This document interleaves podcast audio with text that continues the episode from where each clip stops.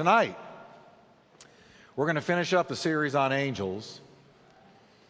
How many of you, and I always find this interesting, but how many of you can say, I know in my lifetime I've had an intervention of an angel somewhere along the way?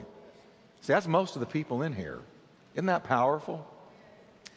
I'm going to talk to you tonight about angelic activity today, and then I'm going to share with you my own testimony. So let's. Uh, Let's stand together.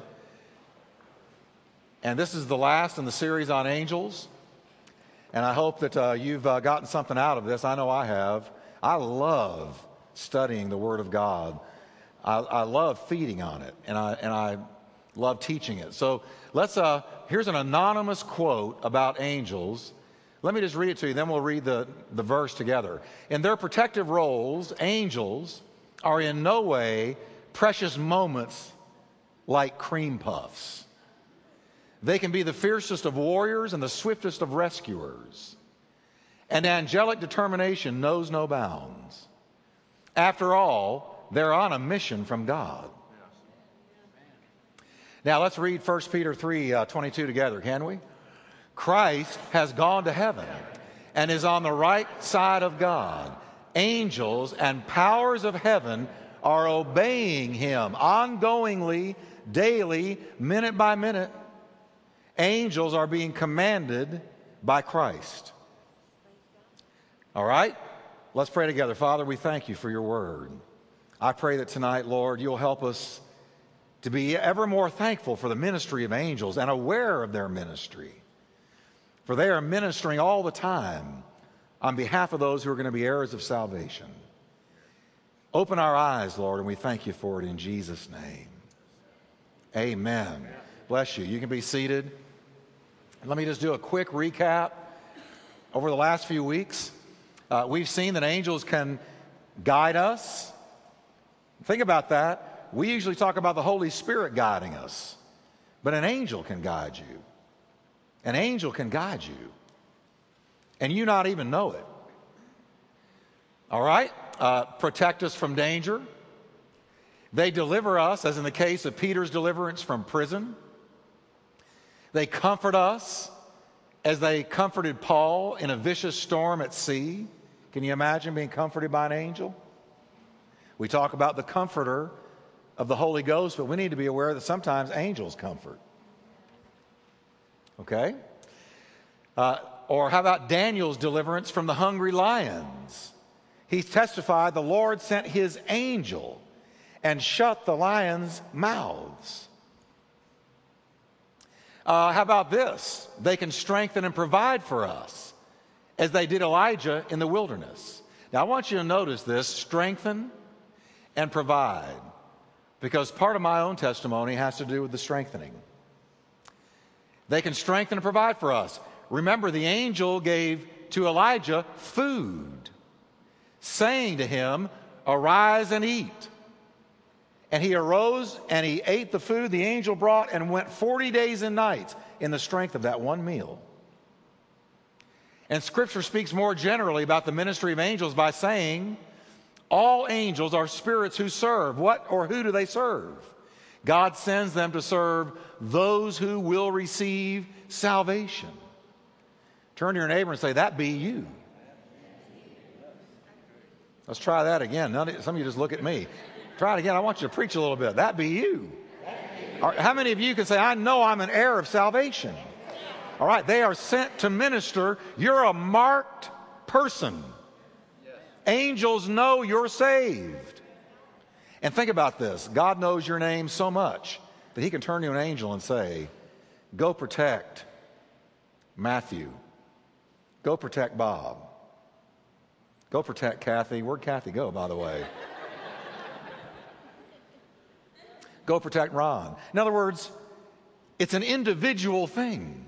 He sends angels with your name and says, protect them. I want you to get this because we, we can go past this and kind of it goes in one ear and out the other, and we don't stop to think about what we're really reading. There is a, there is an, an, an a, a, a, I believe that there are satanic assignments where the enemy targets you by name And I believe that there are angelic assignments where God gives an angel your name and says, Go and watch over them, guide them, strengthen them, protect them, deliver them. And I want us to get this, comfort them. And I'll tell you, folks, where our nation is headed, you're going to think someday back on these times where we've talked about angels. God's going to bring it to your memory. You're going to remember the nights you listened to Pastor Jeff talking to you about angels. You're going to think about it. You're going to remember what we saw in the Word. Because our nation is headed for some rocking and rolling, let me tell you. Some tough times. And there's going to be a lot of angelic activity. Are y'all with me now? Oh, I, I, know this. I believe it with all my heart. Some of us will have perished if not for the deliverance of angels. Now, we've also seen that angels can bring judgment, can't they? They're very involved in the judgment of, judgments of the last days. Read the book of Revelations. It's amazing how often angels are mentioned. Just before fire and brimstone fell on Sodom because of its sins, the angel said to Lot and his family, Get out of here, flee, run. And what did they say, everybody? Read it with me. For we will destroy this place. Who was going to destroy that place? Angels. They were sent with an assignment from God to take out Sodom and Gomorrah for its reprobate sin. We will destroy this place. Now, read it with me. The Lord has sent us to destroy it. That's an angel, a good angel. Now, in many places in the Bible, God tells us that He will use angels to execute His judgments on all those who have refused to obey His will by failing to receive Christ as Savior and Lord. For instance, Jesus himself said, Let's read it together. The Son of Man shall send forth his angels, and they shall gather out of his kingdom all things that offend, and them which do iniquity, and shall cast them into a furnace of fire. There will be wailing and gnashing of teeth.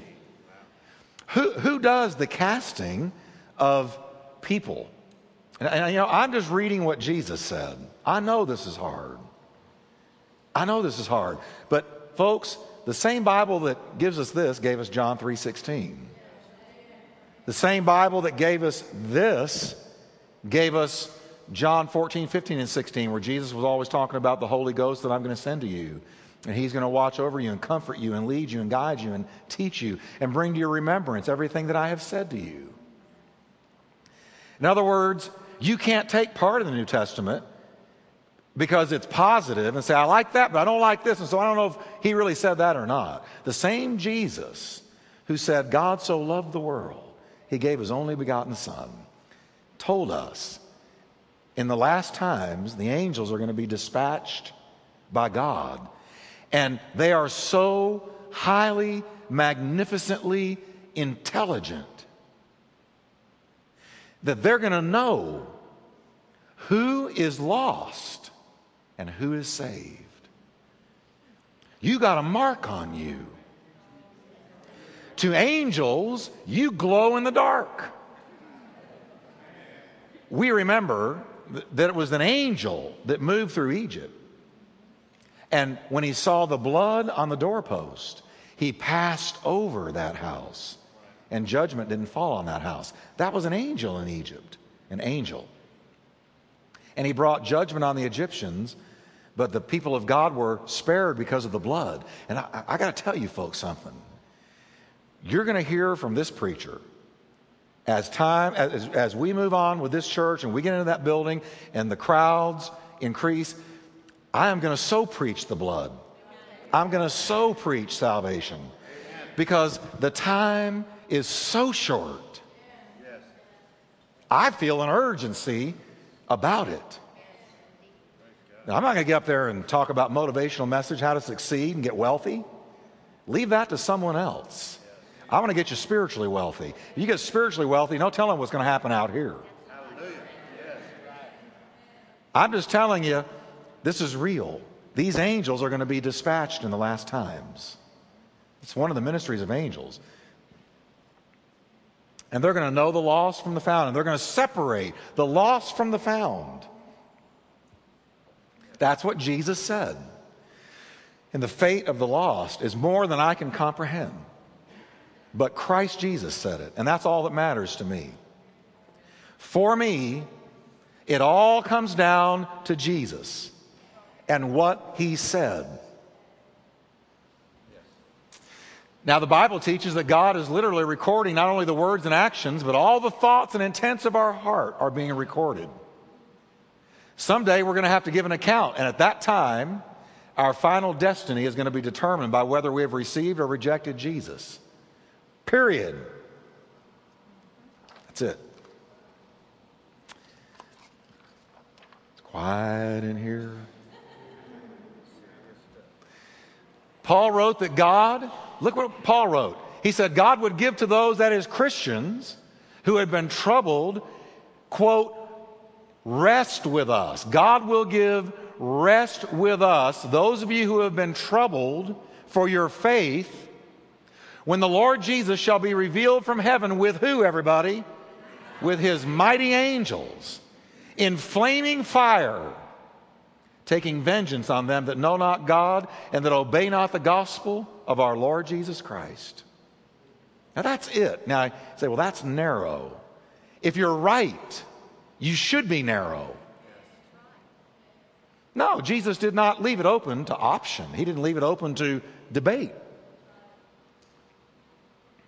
In both good and fearsome ways, angels play a huge role in the overall scheme of things. So, when are angels active in our lives today? Let's real quickly go over when they're active in our lives today.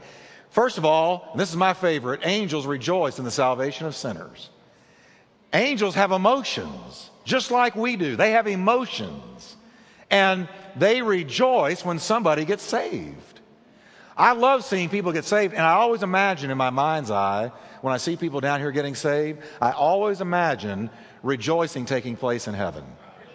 I always imagine it. I, I imagine, well, I, I feel happy, but if I feel happy, angels are rejoicing in heaven way more than me. They're in the presence of God. Jesus gives several striking stories in Luke 15 about this very thing. In one story, a man had a hundred sheep.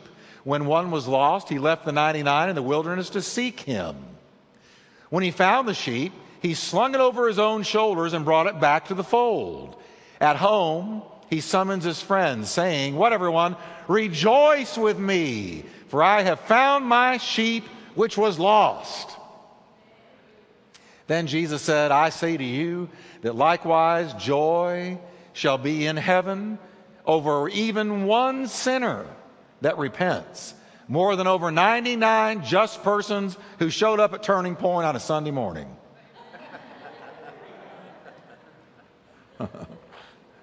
Just trying to make it real to you. When, when we show up to church, oh, yeah, it pleases God. We should come to church. But when a sinner repents, it causes a party in heaven. Now, you notice that in, in that parable, he said there's joy in heaven. But he gets more specific in the second story. A woman who lost a valuable silver coin sweeps her house carefully in search of it. And at last, when she finds the coin, she calls her friends and neighbors, saying, What, everyone? Rejoice with me, for I have found the piece which I had lost. Then Jesus says, quote, Likewise, I say to you, there is joy in the presence of who? The angels of God over one sinner who repents. Just one.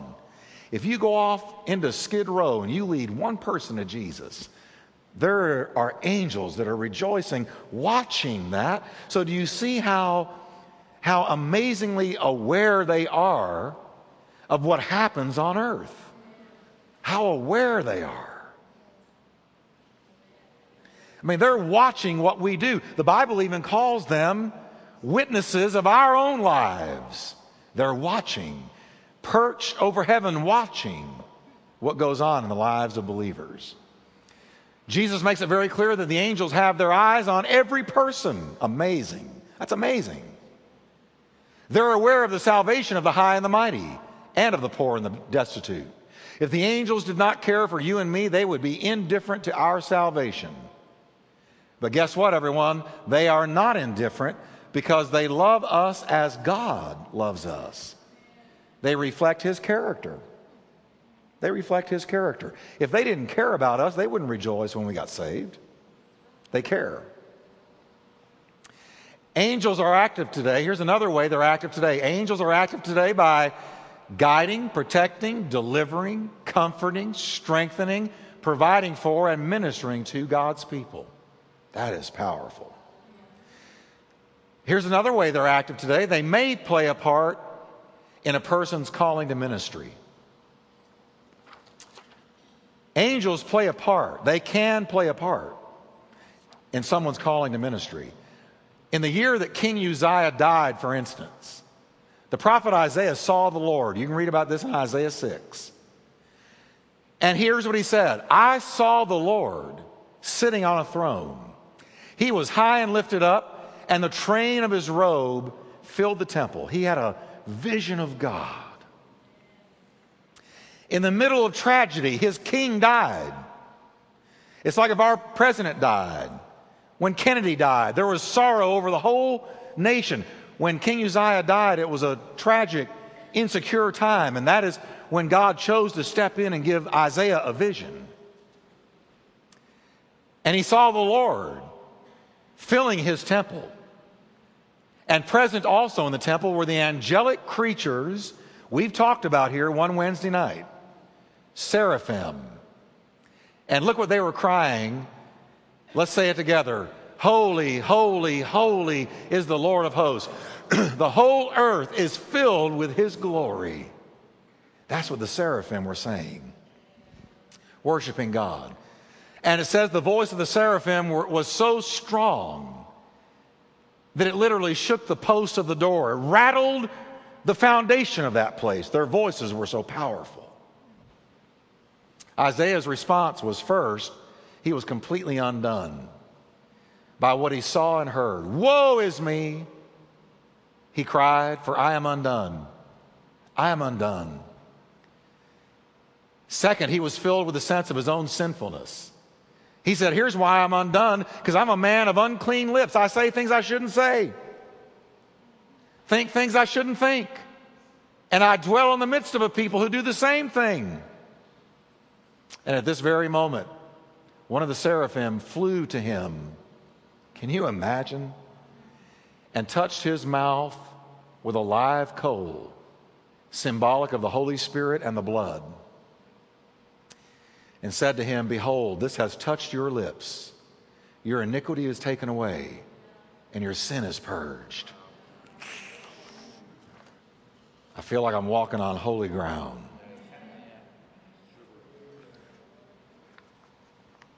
And now look what happened after the angel approached him. Isaiah next heard the call of God. And what was God saying? Whom shall I send? I don't think his call has changed. Whom shall I send? And who will go for, what did he say there? So this is the whole Trinity. God the Father, Son, and Holy Ghost are involved in this calling. Who will go for us? And Isaiah's immediate response was total surrender. Here am I, send me. Notice that the angels were very involved in Isaiah's calling. They spoke to him, they ministered to him, and they touched him. And he went out and became one of the most eloquent prophets in the whole Bible. Now, I want to share with you tonight my own story. I told you I would pray about it. I've never shared this with a congregation ever. Um, because I always thought of the verse, cast not your pearls before swine. And I'm not calling anybody in here a swine, but I, I didn't even want one person hearing my testimony and mocking it or trampling it. Um, but this was 35 years ago. And I feel okay about doing it now, and I, and I want to just preface what I'm going to share with you by this. What I'm going to share with you is very strong. it in no way uh, is meant to lift me up. As a matter of fact, what it ought to do is lift up the God who touched me and not me. What happened to me had nothing to do with my being special. I'm not. I'm a person just like you. I'm not special. I'm not above anybody else. I'm not better than anybody else. I don't want you thinking any of those things as I share this with you. I only share this with you because I know the ministry of angels are real. So, having said that, let me just tell you um, my testimony. When I was 16, I was saved in the Harry Hines Juvenile Detention Center. And when I got uh, saved there, I had never heard the gospel until I was in there as a 16 year old. I was raised in a secular home, a totally irreligious home. Never heard the name of Jesus, didn't know anything about it, never been to church. Got sent to juvenile home, and I heard the gospel. And you know this, I've told you this story many times. I came to Christ, I got saved. But I didn't know anything beyond that. I didn't know that I should read the Bible. There wasn't anybody that followed up with me. I didn't know that I should go to church. I, I was absolutely, totally, biblically illiterate. I didn't know anything, anything about what I should do. So when I got out of the juvenile home, I did what somebody who doesn't know what to do does. I just kind of wandered. And two years later, uh, somebody came to my door, an old drug friend, and he had a Bible in his hand. And he said, Hey, you want to go to a Bible study tonight? And I said, A Bible study? What's that? Really, seriously? And I said, Where? And he said, Well, it's in a house in South Fort Worth, or South Dallas, I'm sorry, South Dallas. And so I said, Well, uh, I guess so. So I've told you this story as well. I got there and walked in, and there were a room full of long haired hippie types like me, uh, lifting their hands, worshiping God. Their eyes weren't closed, they were wide open, and they looked like they were looking at something I couldn't see. And so I breathed a dangerous prayer. And I said, God, if I can have that, I'll do anything you want me to do. And pow, the Holy Spirit came upon me that night. And I didn't know anything about the Holy Spirit. I didn't know what the Holy Spirit was. All I knew was that all of a sudden I was being overwhelmed by a power that was like somebody took the top of my head off and poured liquid love into me, and it just began to envelop me. I had to go outside.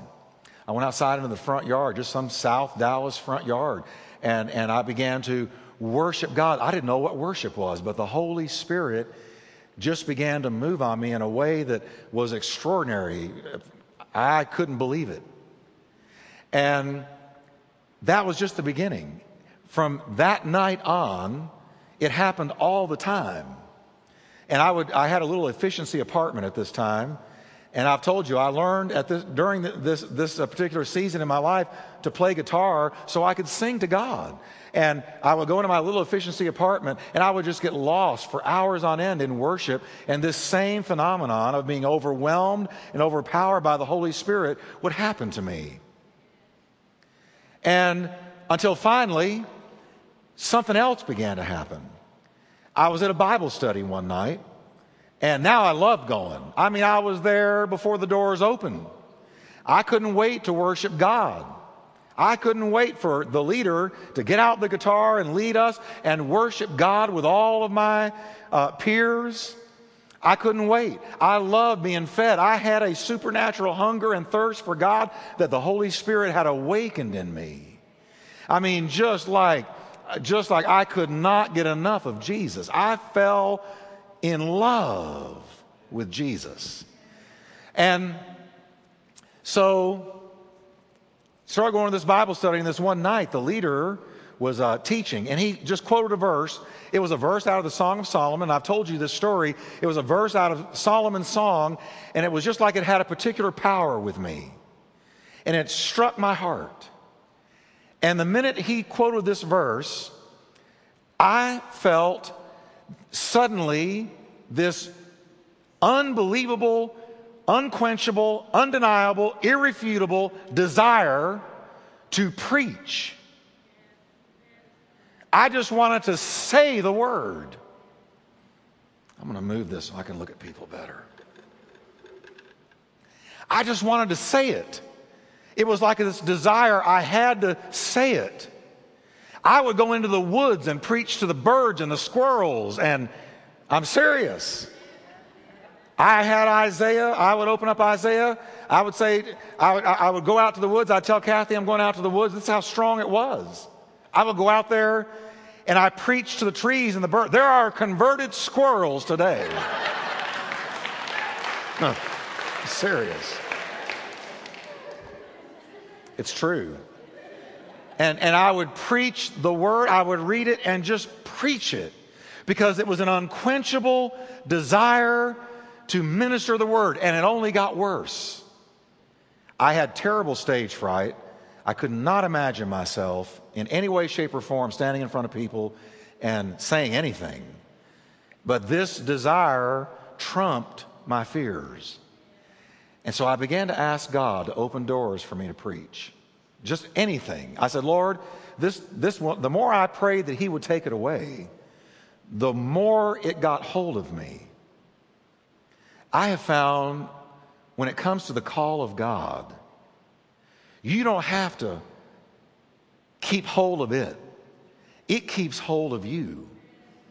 It seizes your heart, it grabs your soul, and it will not let you go. And when something is the will of God, the more you pray about it, the more the Holy Spirit isolates that very thing that you're supposed to do. And it becomes something you've got to do.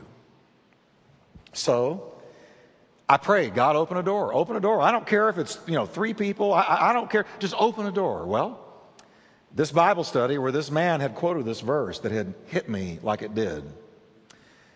I went to the Bible study one night and he said, Jeff, I got a phone call. And he said, uh, I got a call from a preacher who's going out of town and he wants you to fill the pulpit. I gave him your name because I think you're supposed to do it. And I went into panic. I said, Oh, no, no, no, oh, no, no, I'm not ready. He said, Yeah, you're, you're ready. God told me you're ready. I said, Well, God told you wrong. I, I'm not ready. I'm really not ready. My hair was down to here, parted down the middle. I was six foot one, 130 pounds. I didn't know what a suit was. Wore blue jeans. Uh, I was not the type to stand into a pulpit and preach. I didn't know what to do. I wouldn't have known what to do. And the guy's name was Ron. And I said, uh, Ron, I can't do it. He said, Jeff, I already told him you were coming. I said, Well, you can just call him and tell him. He said, No. He said, Now, you're going. This was my leader. He said, The Lord told me you're going. I went home sick. I was sick to my stomach. I fasted and I prayed. I bound and I loosed, all to get out of it. And hmm, I called Ron. I said, Ron, I've been praying and I really don't think I'm ready. And he said, You're going. Well, it was a couple of weeks away. That Tuesday night, I went to the Bible study. This was during the Jesus movement in the early 70s when the Holy Spirit was moving all over the United States in powerful, mighty ways. And Dallas Fort Worth was being rocked by the moving of the Holy Spirit. And so, druggies, hippies, countercultural people were being saved in droves, filled with the Holy Spirit. And the Bible study I was going to was full of these people. So, this next Tuesday night, I went terrified. I couldn't concentrate on anything. I was so afraid of going and standing in front of people in a pulpit and saying anything. So I walked in and this place was packed. I went with a couple of friends, walked in and it was packed. Didn't hear a thing he said. All I could think about was, You're preaching next week.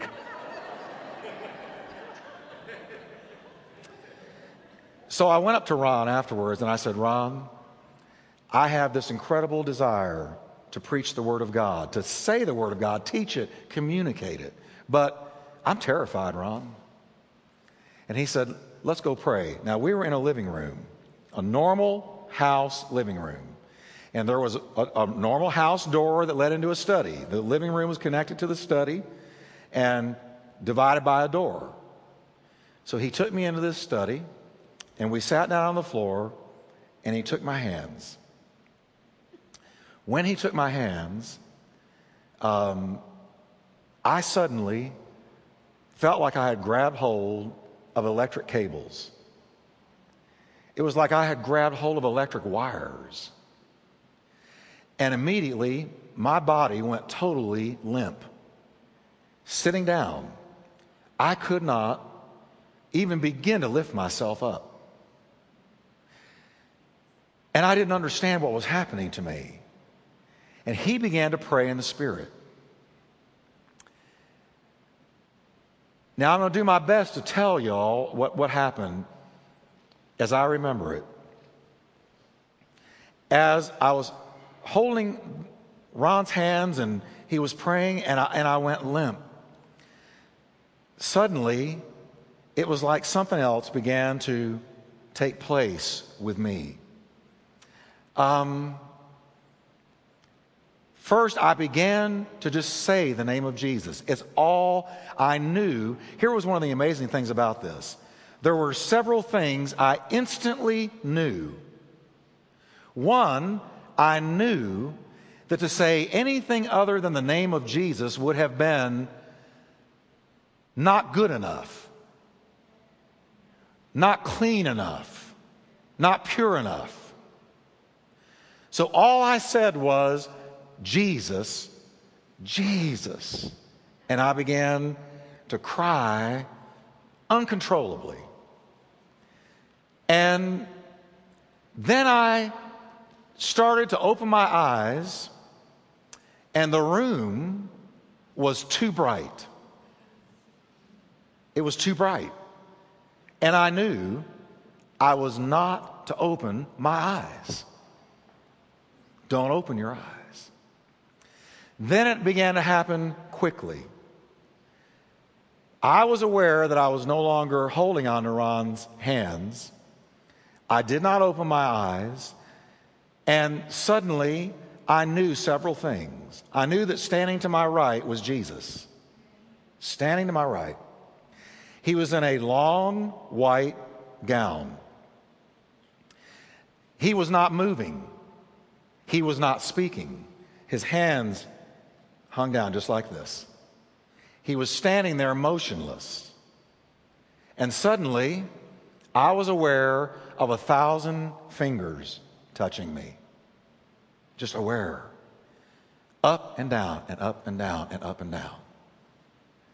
Uh, I don't know how many, but I knew instantly it was not the Holy Spirit, it was angels. And I knew that they were plural and not singular. And I knew that Jesus was directing them with his thoughts. He was not speaking, they were doing exactly what he was telling them to do. And I didn't know what that was. I just knew it was being done. And it peaked. Now, you know my voice. You know my voice carries. By now, I'm, I am screaming the name of Jesus. I am projecting the name of Jesus. I knew I was not to move, I was not to open my eyes, I was to let them do whatever He was telling them to do. And it peaked, it increased until finally I thought maybe I'm being raptured. Maybe he's been raptured. Maybe this is the big one. And it became, all I can tell you is it became extremely intense. Extremely intense. I, it was distinctly different from the baptism in the Holy Spirit. Distinctly different. It was not something that was being poured into me like the Holy Spirit, it was something touching me from outside. And they were ministering to me. I knew that. And I knew that the moment was so sacred and so holy and so everything that I could not say anything but Jesus and I could not move. It increased until finally I really did wonder am I, am I being taken to heaven? I'm crying. I'm saying the name of Jesus. I'm cooperating. I didn't know how long this went on. I just knew that it was fingers, just like that, touching me. And after I didn't know how long of this, I suddenly knew he was gone. And I knew only one or two of the angels were left. And it was like they were finishing.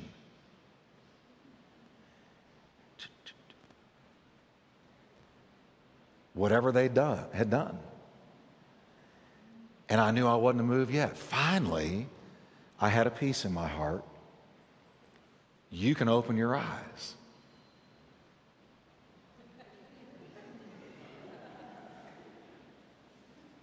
I wonder what I would see when I open my eyes.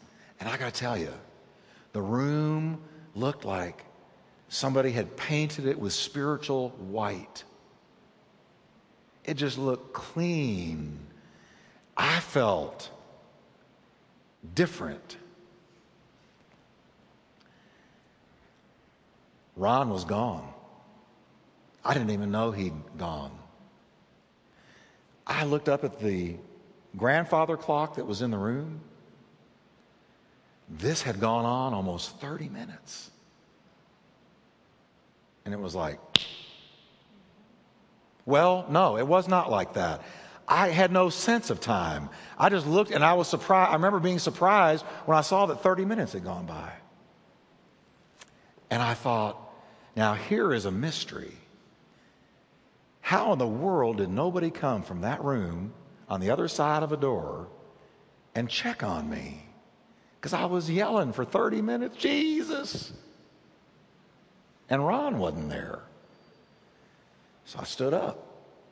I couldn't stand up. I was swaggering.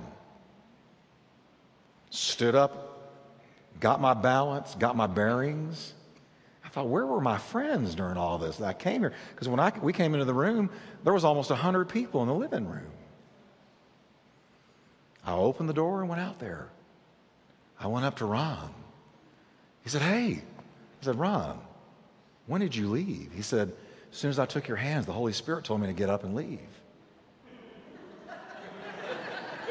I said, Really? I said, Ron, do you have any idea what just happened to me? He said, No, what happened, man? I said, You have got to be kidding me. And I went up to the people that I came with and I said, Didn't you hear me? They said, We didn't hear a thing. Didn't hear a thing. Not a thing. I said, Were you in here? We've been in here talking. What's the matter with you? I went and got into my car. I ran up a curb. I did. I ran up a curb.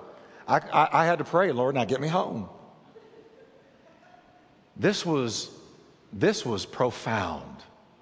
This was profound. And I asked God, I said, What was that? Because I can remember it vividly to this day, and it was 35 years ago. Vivid to this day.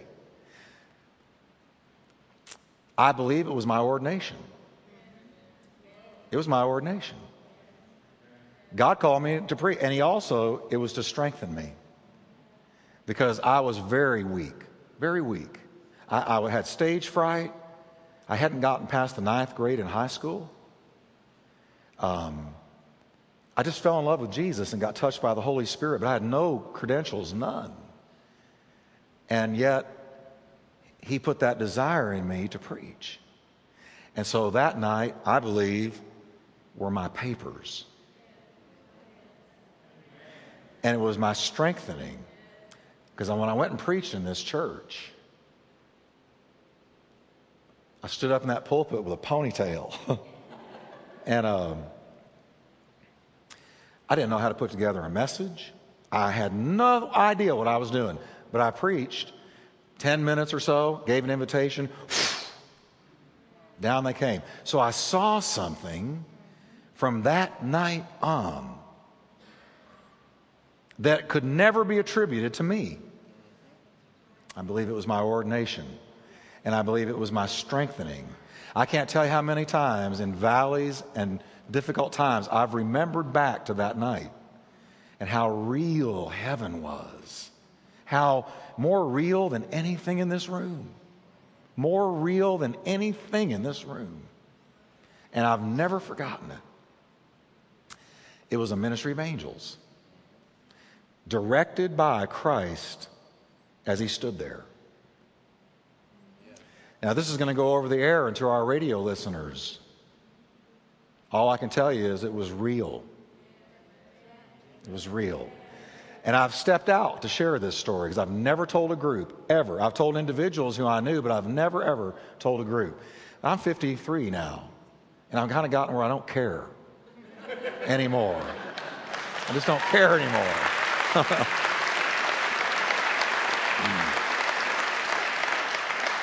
now, you remember what I told you.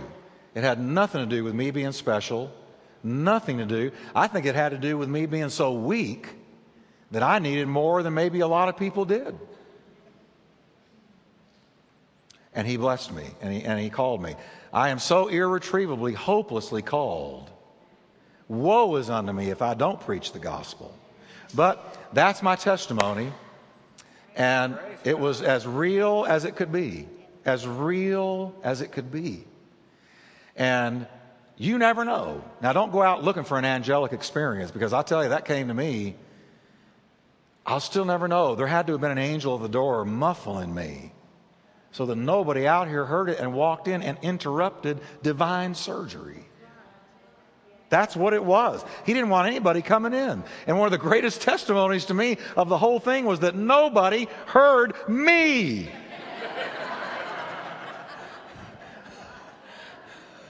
and they're all out there. So, amen. Let's stand together, can we?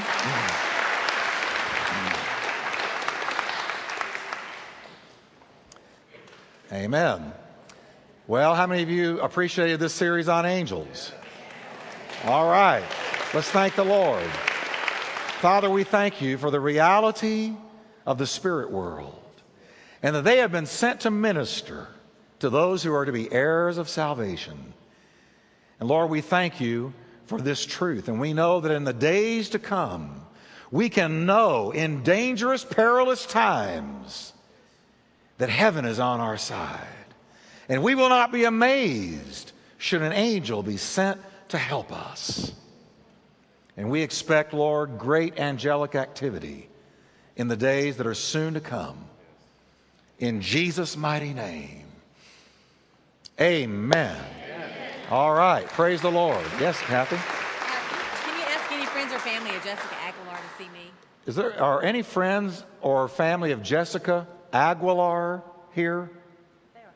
If you if you are, come see Kathy as soon as we're done. All right. All right. God bless you. There's food out there. It's not angels' food.